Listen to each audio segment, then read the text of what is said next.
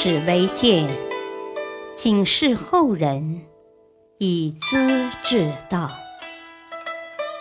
品读《资治通鉴》，启迪心智。原著司马光，播讲汉乐。石重贵被困塞外，进出地晚景凄凉。耶律德光曾向晋帝石重贵说过：“保证孙儿有吃饭的地方。”他进入开封城，形势初步稳定之后，便着手处理这桩大事。经过考虑，耶律德光决定封石重贵为复义侯，背叛盟约，有负信义的意思，并要把他们全家送去黄龙府，即现在辽宁省的朝阳市。耶律德光派人告诉李太后：“听说石重贵不听母亲的话，才闹出今天的结果来。他应该自寻出路，不必跟你一起走。自寻出路就是要他自杀。”太后解释说：“重贵侍奉我是恭敬的，他的错误错在违背先帝的遗志，断绝南北和气。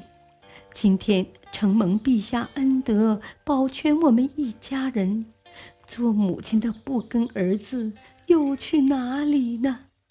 依靠何人？”李太后说的在情在理。石重贵全家先被送到城边的封禅寺，由契丹军士看守。当时雨雪连旬，生活供给很差，挨冻受饿，难以忍耐。李太后叫人找大和尚求情。我也曾在这里做过施舍，那时一餐有几万僧人来吃斋，难道今天竟没有一个人记得吗？”大和尚回话说：“契丹人的心思我们摸不清啊，哪敢随便送饭呢？”石重贵悄悄地向守卫央求，倒还多给了些柴米油盐，才勉强维持下去。不久天气放晴，耶律德光下令石重贵全家启程北上。李太后、安太妃、冯皇后两个儿子同时出发，连同妃嫔宫人，共100多人的队伍，由300名骑兵押送。同时又叫赵寅、冯玉和李彦涛等进士大臣跟着上路。沿途供给不足，大伙经常挨饿，也没有人敢多送食物。只有磁州刺史李谷，虽说已经投降契丹，还是站在大路旁边营业禁地，流着泪水说：“老臣对不住陛下呀！”把家里所有的财物拿来送给石重贵了。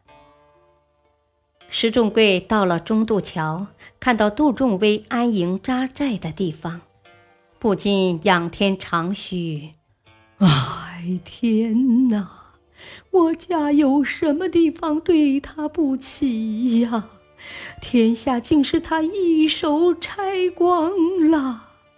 嚎啕大哭，恨恨地离去。杜仲威就是杜威，因为石重贵做天子，他的名字范惠，才去掉重字。现在石重贵垮台了，他又恢复本名。杜仲威是石敬瑭的妹夫，重贵的姑父，地位尊贵，骄纵无比，请他当北伐统帅，有什么对不起他的？没有，只因为此人看到契丹强大，想学大舅子石敬瑭，也要捞个儿皇帝当当，才出卖进士投降的。可惜石重贵有眼无珠，看错了人。《诗经》里说过：“啜泣泣矣，皆何及矣。石重贵哭得太晚了。这时住在太原的河东节度使刘知远已经称帝，独具一方。他不忘旧情，亲自带领大军赶到寿阳，准备截住禁地，把他们抢救出来。可惜情报不准确，迟到2天，禁地一行已经过了衡州，追赶不上了，只得样样作罢。石重贵出了今天的山海关，契丹人再也不供给粮食了，随从官员和宫女们都得到野外拾摘草根树叶充饥。到达锦州，契丹军士叫石重贵和太后都去叩拜耶律阿保机的坟墓。石重贵痛苦极了，哭道：哦，薛超真不该把我从火里拉出来呀！冯皇后私下叫人寻找毒药，企图一起自杀，也没有成功。石重贵好不容易走到目的地，圈在一座矮房里，全家厮守在一起。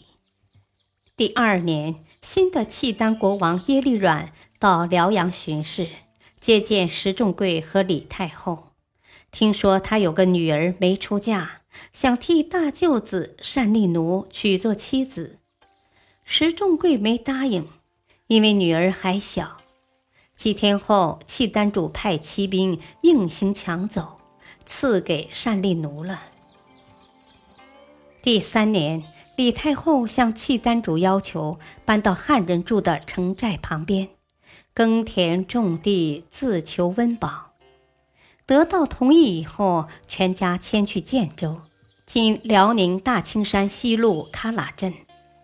走到半路，安太妃病死了，临终时嘱咐石重贵：把我的尸骨融化掉，灰尘撒向南方，让魂魄回到故国去吧。到达建州以后，分得田地50多顷，一家人耕种料理。不久，耶律德光的儿子树律王派骑兵找来，把石重贵的宠妃赵氏和聂氏又抢走了。第4年，李太后卧病在床，没有医药，母子2人手指苍天，嚎啕大哭，痛骂杜仲威和李守贞：我死后也是不会放过你们的。不久，太后便去世了。后来有人说，石重贵和冯皇后还在，跟随去的人死的死，逃的逃，大部分散了。此后，石重贵又在建州度过12年的孤凄生活，直到宋太祖赵匡胤乾德2年964年才弃世而去，结束了悲戚的晚年。历史上称他为后晋初帝，大约是他被赶出中原，北出榆关，流落边塞的原因吧。感谢收听，下期播讲赵延寿剑杀降兵，辽太宗化为第8。敬请收听，再会。